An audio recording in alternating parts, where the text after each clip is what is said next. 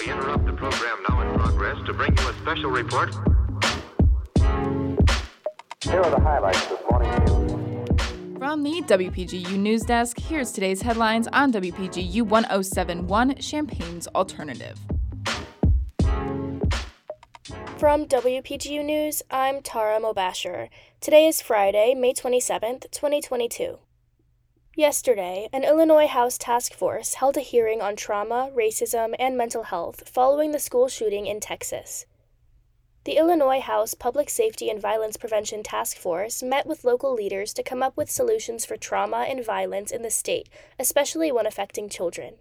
Panel discussions were held with experts to learn more about the topics discussed. The panel members are looking to the state to make investments in preventing racism among children and helping them through trauma.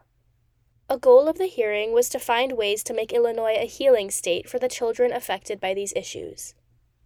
The Illinois Department of Public Health announced Wednesday nine additional cases of severe hepatitis in children.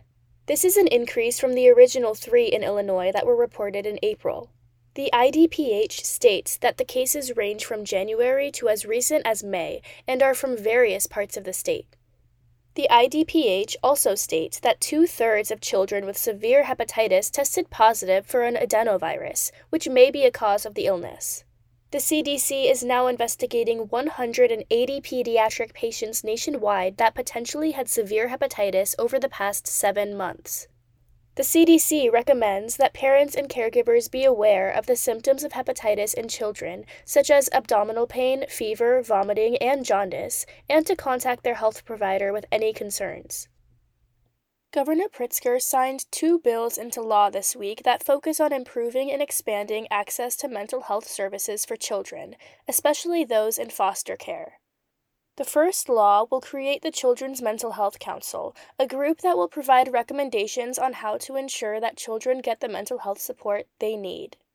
The second law requires all youth in foster care to be matched with a mental health professional and given a well being assessment. With this, a task force will be enacted to advise on policies surrounding mental health care in the foster care system. At least one member of the task force must be a former youth in care to recognize and better meet the needs of children in the system. The Illinois Department of Transportation is installing birdhouses to attract native bird species. The goal of the initiative, which is called Give Birds the Row, is to increase the populations of diverse bird species in Illinois. Such species include bluebirds and prothonotary warblers. There have already been birdhouses installed along Interstate 55 near Litchfield, with plans to install more. That's it for today. Contributing reporting for this newscast was provided by Madison Holcomb, Daniel Villarreal, Emily Crawford, and Josie Alameda. Our regional editor is Josie Alameda, our science and technology editor is Hesna Husseini, and our political editor is Avery Bowen.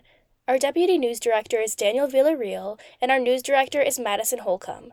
For WPGU News, I'm Tara Mobasher.